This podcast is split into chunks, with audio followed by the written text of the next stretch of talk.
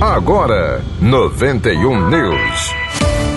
Cotidiano. A Prefeitura de Natal liberou 100% de ocupação de estádios e ginásios esportivos na capital potiguar desde o último sábado.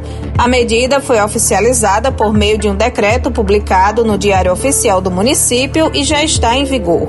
Por causa da pandemia da Covid-19, até então os equipamentos esportivos só podiam abrir com até 50% da capacidade de público.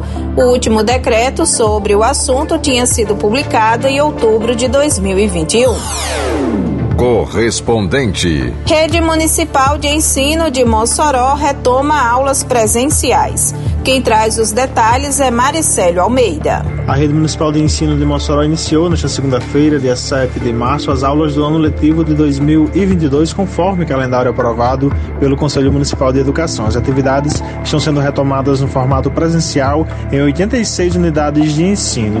Em outras nove unidades, as aulas voltam no formato remoto, porque essas unidades passam por serviços de manutenção. De acordo com a Secretaria Municipal de Educação, o planejamento para o reinício das aulas envolve questões como a garantia da merenda e do transporte escolar, a contratação de professores temporários e a manutenção de unidades de ensino, como eu falei agora há pouco, além de informações contínuas com gestores, supervisores, secretários escolares e professores. No total, mais de 20 mil matrículas foram realizadas em toda a rede municipal de ensino para o ano letivo de 2022. Lembrando que aqui em Mossoró segue o processo de negociação entre prefeitura e os professores, através da sua representação do sindicato da categoria, quanto à implantação do reajuste do piso do magistério. Esta semana está prevista a realização de uma audiência entre o prefeito Alisson Bezerra e o sindicato para a definição aí de uma proposta que deve ser apresentada pelo município aos profissionais da educação quanto à implantação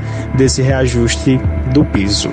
De Mossoró, Marcelo Almeida para o 91 News. 91 News. 91 News, produção e apresentação Luísa Gualberto. Próxima edição às 4 horas.